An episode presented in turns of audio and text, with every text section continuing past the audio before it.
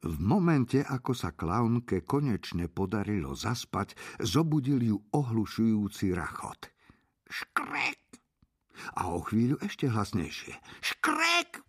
A tretí raz ešte hlasnejšie. Škrek! Klaunka sa posadila na slamený madrac. Obrátila hrzavé vedro hore dnom a vyštverala sa na ne, aby dovidela z malého okienka. Začínalo svítať. Vlhké tmavé kamenné múry hradu sa jagali v rannom svetle. Na okraji útesu sa týčila ošarpaná kôľňa.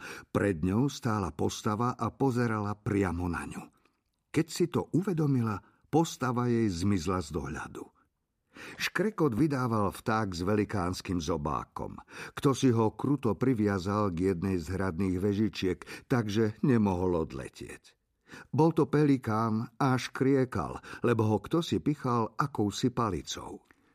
Z okienka nachádzajúceho sa kúsok od veže sa vykláňal montovač.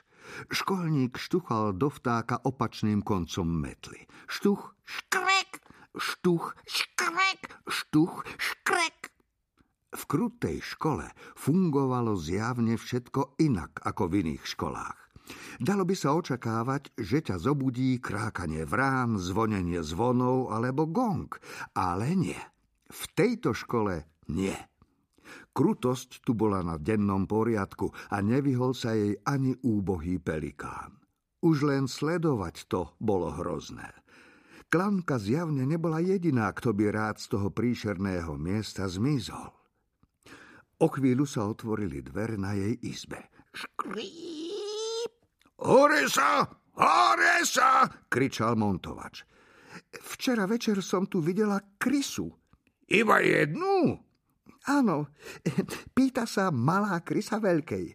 Čo je to jedna krysy? Veľká jej odpovedá. No predsa mačka v prášku. Ak sa ti tak veľmi páčia krysy, budeš tunajšie raňajky zbožňovať. Jedálenie tamto. Klaunka sa vybrala tam, kam ukázal montovač. Pridala sa k davu špinavých deciek, čo sa strkali lakťami a dúpali po chodbe. V krutej škole neexistovalo priateľstvo. Každé dieťa bojovalo samo za seba. Dospelí sa k ním správali kruto a tak sa rovnako správali aj oni k sebe navzájom. Klamka kráčala so sklonenou hlavou. Ako nová nechcela na seba pritiahnuť pozornosť.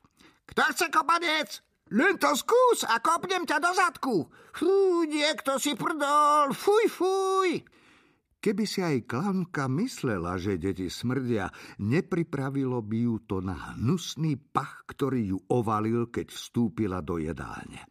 Nemohla sa pohnúť, inak by sa zadusila, alebo odpadla. Alebo by sa povracala, alebo všetko naraz. V jej prvý deň v krutej škole bolo na tabuli kriedov napísané raňajkové menu. Na začiatok šťava s červou, nasleduje varená čajka, dusené šváby, smažené hovnivály, krysie výkaly vo vlastnej šťave, jemne opečený vlasový skalp, obarená medúza, žraločie vajíčka – na zapitie hrnček horúceho čaju z trusu čajok. Fuj, ha, fuj, fuj. Na záver kamenné koláčiky zo skutočných kameňov. Klaunka si s hrôzou prezrela ponuku na pulte. Hoci bola príšerne hladná, to, že by si dala čo i len odrobinku, neprichádzalo do úvahy. Zatiaľ, čo sa hlučné, smradľavé a drzé decká tlačili popri nej a plnili si misky, ona tam len stála a strúhala grimasy. Čá! Vyštekla na ňu vráskavá stará vedúca jedálne spoza pultu, ktorej vypadali všetky zuby. Ostal len jeden. Vďaka tomu jedinému zubu vyzerala ako zlobor. A tak znel aj jej hlas. Kedysi biela rovnošata bola výstaviskom flakov, ako Jozefov pestrofarebný plášť, keby boli všetky farby hnedé. Na rovnošate mala vyšité meno, ledva presvítalo spod všetkých tých škvrn. Hodilo sa jej. Volala sa Hnuska. No, Všetko to vyzerá skutočne chutne, pani e, Hanuska. Začala klaunka a znelo to smiešne, lebo si celý čas držala nos. Áno, Hanuska stačí. Z toho pachu mi slzia oči. Práve mi napadol vtip.